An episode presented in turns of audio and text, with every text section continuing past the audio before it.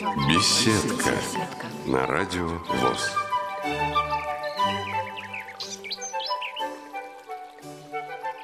Здравствуйте, уважаемые радиослушатели! С вами ведущая Цендема Бойко. А в гостях у нас Сергей Екатеринушкин из Тамбова. Здравствуйте, Сергей! Здравствуйте, дорогие радиослушатели! И приветствую нашу уважаемую ведущую. Сергей в настоящее время находится на обучении в институте Реакомп, проходит курсы по подготовке тьютеров. Сергей, расскажите, пожалуйста, как вы попали на наши курсы? И почему, главное? Я попал на курсы по заявке, как обычно. Почему попал на курсы? Потому что мне нужно дополнительное повышение квалификации так как я часто участвую в различных социальных проектах и помогаю другим незрячим людям из, в изучении компьютерной и мобильной техники. Помню, что мы с вами даже на одном из мероприятий Нижегородской камераты встречались, и вы нам рассказывали о своей работе в регионе по проекту «Универсальный мобильный помощник». Правильно я думаю? Конечно, это было, и помимо этого еще я надеюсь в дальнейшем принимать участие не только в этом проекте, но и в любой, а, так сказать, активности, связанной с э, тренерством, с преподаванием, а, с репетиторством для незрячих пользователей современных технологий. Скажите, пожалуйста, где вы сами обучались работе на компьютере? Я обучался, будучи в Ульяновском колледже, когда еще обучался на массажиста. Так мы дошли до вашего образования. А если же вернуться в раннее ваше детство, расскажите, пожалуйста, с какого возраста у вас возникли проблемы со зрением и э, как прошло ваше дошкольное детство? Я родился и всю жизнь живу в городе Тамбове. Э, зрение я не имею с рождения. Э, дошкольные годы я какое-то время даже ходил в обычный местный детский сад. О, это интересная история. Расскажите, пожалуйста, как принимали а, в обычном детском саду незрячего ребенка? На самом деле как-то немного почему-то даже, может быть, сторонились. Поэтому ничего такого особенного, кроме этого, не запомнилось, да? Не запомнилось, да. Но дети в основном как-то, да, немного странились. То есть не общались, не было такого желания помочь, поддержать? Ну, особенно так ничего такого не припомню. У нас вот э, я из Улан-Удэ, у нас в детском саду, когда были незрячие дети, то, может быть, это была работа э, воспитателей, педагогов, но э, с удовольствием дети старались, видящие, помочь незрячим детям. Это была школа компенсирующего вида, то есть там были слабовидящие дети, но это такие э, миопия легкой степени, там да, э, амблиопия и так далее. Ну вот э, те, которые даже в школу-интернат в основном не идут. Но вот эти дети обычно помогали незрячим детям куда-то проводить, куда-то что-то подать. Вот э, такого у вас не было, да? Нет, насколько я помню, такого не, не было. А в школу в какую вы пошли? Э, я пошел в Маршанскую школу-интернат, угу. которая тогда уже стала коррекционной. И туда стали набирать детей э, с различными проблемами здоровья, помимо зрения. И отучился я там 12 классов. И непосредственно после этого пошел учиться в Ульяновский фарм-колледж на массажиста. А можно вспомнить как-то школьные годы, чем они э, были выдающимися, чем увлекались, э, что происходило в школе, с кем дружили? Э, в школьные годы я э, больше э, любил как-то ковыряться, заниматься сам какими-то своими э, делами, больше такой образ жизни, так сказать, несколько замкнутый, замкнутый да, более увлеченный какими-то вещами, нежели э, гоняться, так сказать, со сверстниками. Да, Сергей, вот вы э, вели такой достаточно замкнутый образ жизни, э, занимались, увлекались вот чем-то таким вот, э, собственно, своим. Что это было?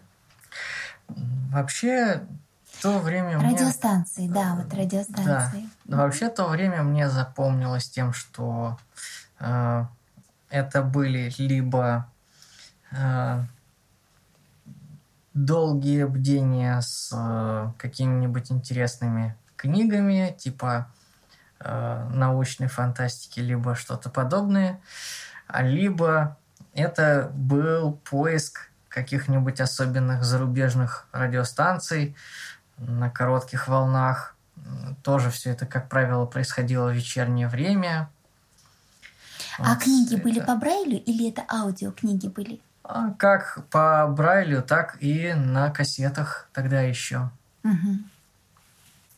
А радиостанции вы какие находили, что слушали?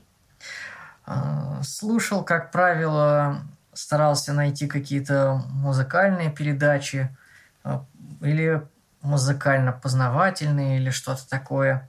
Иногда интересно было находить на э, радио, ну, что обычно тогда в те времена ловилось на коротких волнах, э, то есть э, разных стран радиостанции. Они, как правило, рассказывали о э, всяких э, туристических вещах, познавательные вещи. Все это очень тогда было интересно слушать. Это все русскоязычные были, да, радиостанции? Ну, как правило, да, это все а было... А иностранные языки не изучали в школе? А, ну, кроме, кроме школьного немецкого языка, увы, больше ничего.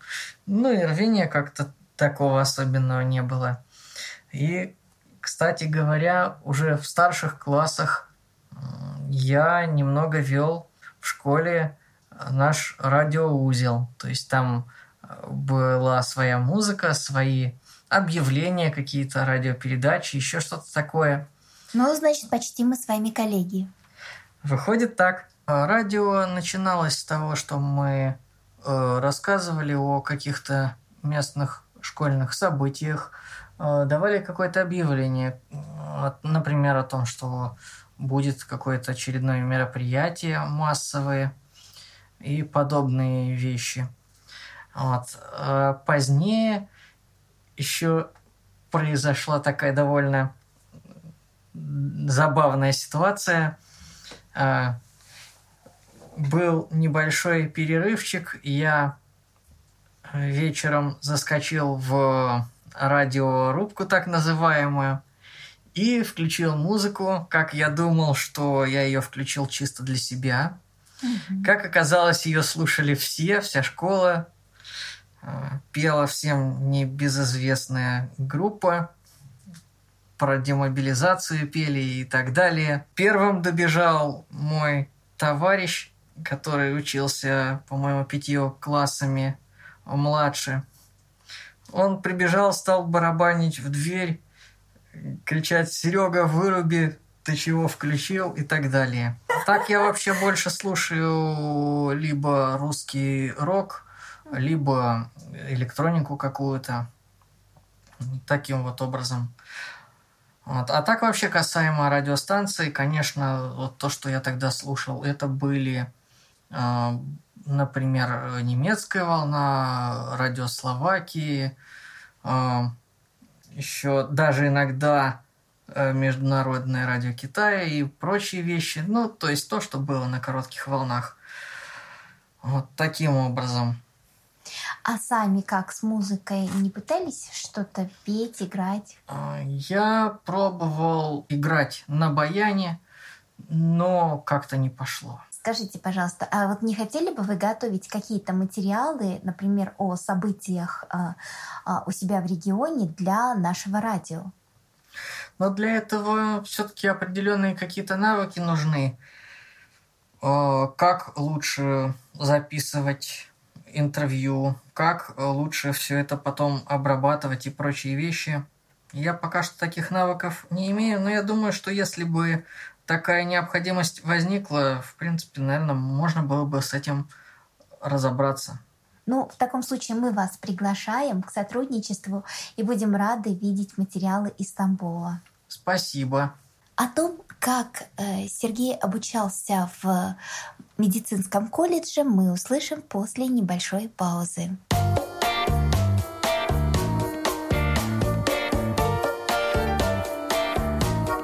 Вы слушаете Радио ВОЗ. Напомню радиослушателям, что сегодня мы беседуем с Сергеем Екатеринушкиным из Тамбова. А, расскажите, пожалуйста, Сергей, э, как вы поступали в Ульяновск, почему именно этот город выбрали? Начну с того, что я просто не знал, если честно, э, куда пойти, чем заняться. И так вышло, что в конечном итоге я решил, что я не хочу а, сидеть дома, а хочу чем-то заниматься. А, решил, что так или иначе будет какая-то возможность заработать, подработать. Соответственно, решил пойти в Ульяновск, так как он был немного поближе к моему родному Тамбову, чем Кисловодск. И, соответственно, в 2007 году я туда поступил. Обучаясь там, я параллельно... Так вышло, что параллельно и нашел практически свое призвание. Там впервые я у других незрячих э, увидел тогда еще смартфоны Nokia с Mobile Speak и mm-hmm. прочими прелестями. Тогда же я увидел первый раз, как работает JOS угу. и прочие вещи. Ну и позже я тоже себе эти вещи приобрел. То есть это все в медицинском колледже, да? Да, угу. это все происходило параллельно. Все эти вещи уже тогда помогали мне э, записывать, сохранять э, диктофонные записи с, э, лекций и прочие вещи. И это все очень здорово упрощало мне жизнь. Позже я понял, что мне это тоже очень интересно и стал и стал помогать другим людям также все это дело освоить. А медицина как? Медицина я даже как-то проработал в своей местной поликлинике в Тамбове более пяти лет. Но потом по состоянию здоровья пришлось это дело оставить. И так вот получилось, что теперь э, то, чем я занимаюсь сейчас, то есть поддержка других незрячих людей, это вот основным стало моим таким уже не просто хобби, а основным делом а кто ваш самый первый ученик, который э, самостоятельно стал пользоваться компьютером или телефоном? Помните такого? Можно даже без имен. Скорее это пошло постепенно, это не сказать, чтобы непосредственно были ученики. Это скорее э, начиналось сперва с небольших подсказок, конечно, а потом уже все больше и больше людей стали сначала спрашивать какие-то вещи у меня, а позже уже я стал обучать людей с нуля и до определенного какого-нибудь уровня, до которого они сами могли или хотели дойти.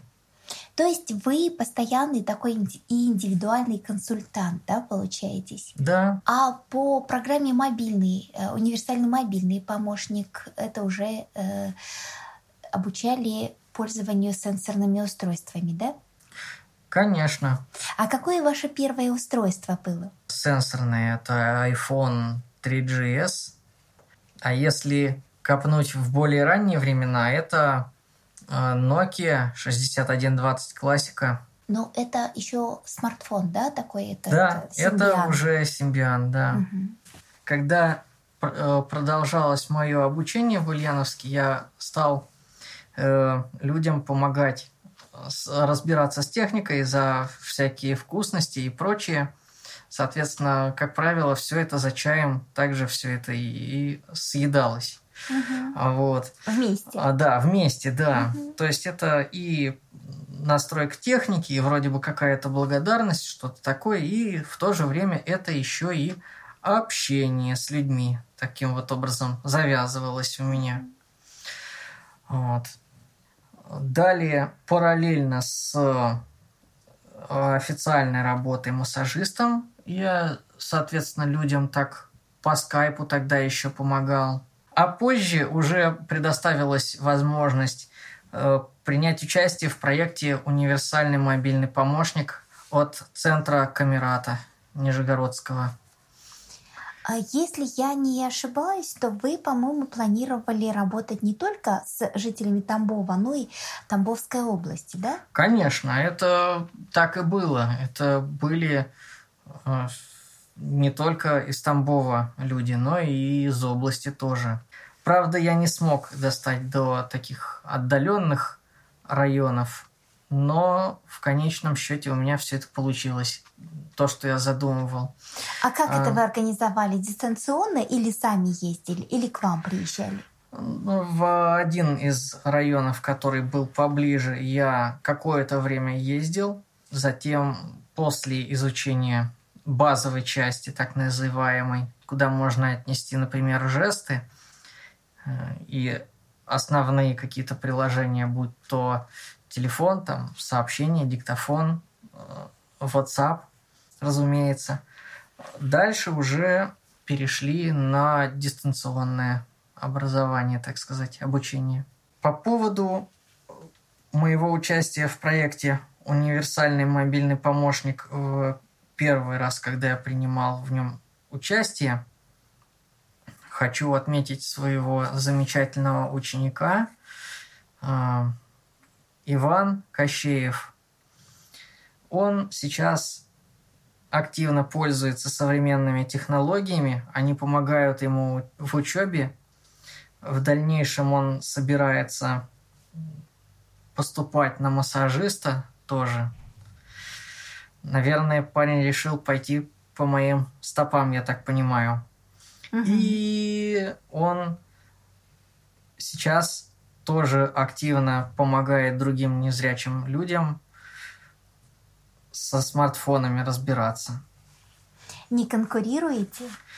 Нет, не конкурирую, потому что он нашел свой определенный круг среди, по большей части, среди сверстников и из разных регионов. У него тут же стало очень много друзей – и там вообще закрутился какой-то свой собственный мир, и очень все это интересно, многообразно, и там все это получается очень интересно. Ну, на самом деле очень приятно, когда наши ученики достигают успехов больших, и даже иногда мы сами у них потом, наверное, учимся, правда? Конечно, я теперь спокойно к парню обращаюсь за какими-то вещами, допустим, у него аппарат поновее, чем у меня, и я некоторые вещи спокойно спрашиваю у него.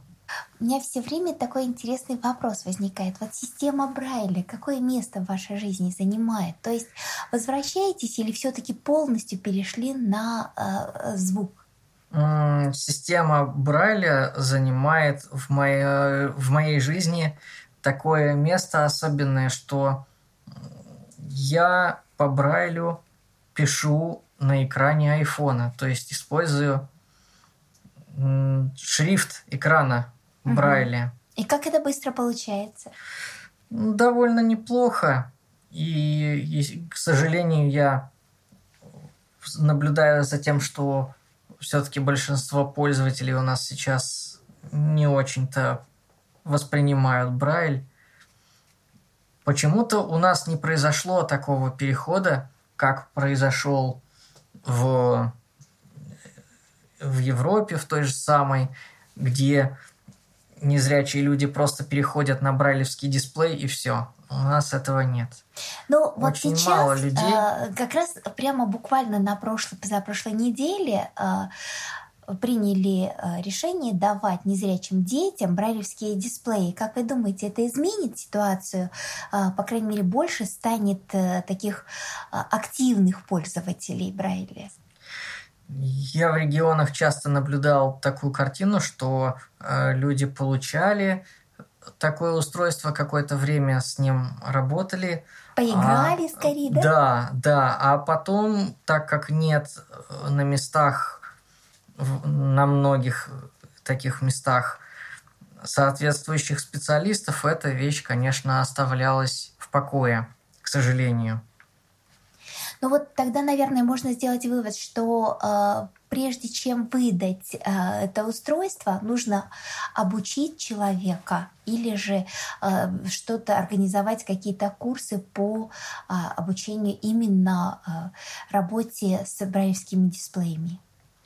Конечно, тем более, что в регионах крупных все это вроде бы более-менее нормально, а вот в малых регионах – таких, как Тамбов, и меньше. К сожалению, все это немного грустно. Я стал наблюдать за тем, как некоторые э, ребята в Тамбове и области э, даже, например, обучаются на слух. Ну, чему можно научиться на слух? Да, То это есть... очень страшная история что, э, того, что происходит вообще с нынешними школами, да, с объединением особенно школ, когда разные-разные э, э, категории инвалидности собираются в одно место и... Нет, еще хуже, когда человек попадает в обычную школу, где нет никакого вообще профессионального педагога, обученного работать именно с э, людьми с ограниченными возможностями. И, соответственно, получается так, что ну, пришел на урок, послушал, что-то сказал, уже молодец, уже хорошо. Ну да. В итоге ребята, у, к моему сожалению, практически пишут примерно так же, как и говорят. Да, очень хочется верить, что ситуация изменится, и Брайль вернется, грамотность тоже. И, э, Сергей, скажите, пожалуйста, вот вы сейчас на курсах по э, подготовке тьютеров, да?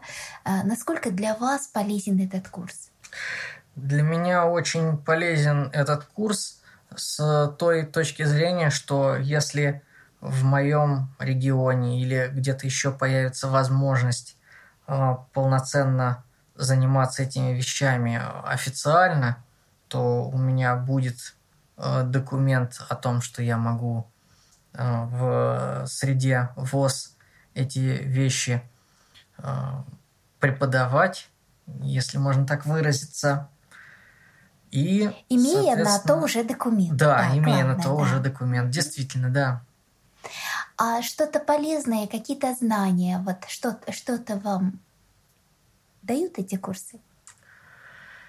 Скорее, у меня уже был опыт э, подобной работы. Скорее, это раскладывание каких-то знаний по полочкам. То есть систематизация да. Да, тех знаний, которые у вас были. Конечно, конечно. В заключении нашей программы хотелось бы услышать пожелания от вас для наших радиослушателей. А, пожелания. Я хотел бы сказать, что несмотря на все текущие проблемы с э, нашими современными технологиями, что многие, так получилось, многие западные корпорации нас практически кидают, и непонятно, что дальше будет с доступностью, хотелось бы пожелать, сказать всем слушателям, что э, все будет нормально, что мы разберемся с любыми системами, любыми сервисами и программами, как бы они ни работали. В любом случае найдется человек, который вам обязательно поможет разобраться и подскажет, что и как. Сергей, огромное спасибо за такой подробный рассказ. Очень рада была познакомиться с вами. Я хочу пожелать удачи, здоровья и благополучия в ваших делах. Напомню радиослушателям, что сегодня мы беседовали с Сергеем Екатеринушкиным из Тамбова, вела программу «Центыма Бойко». Всего доброго, до новых встреч. До свидания.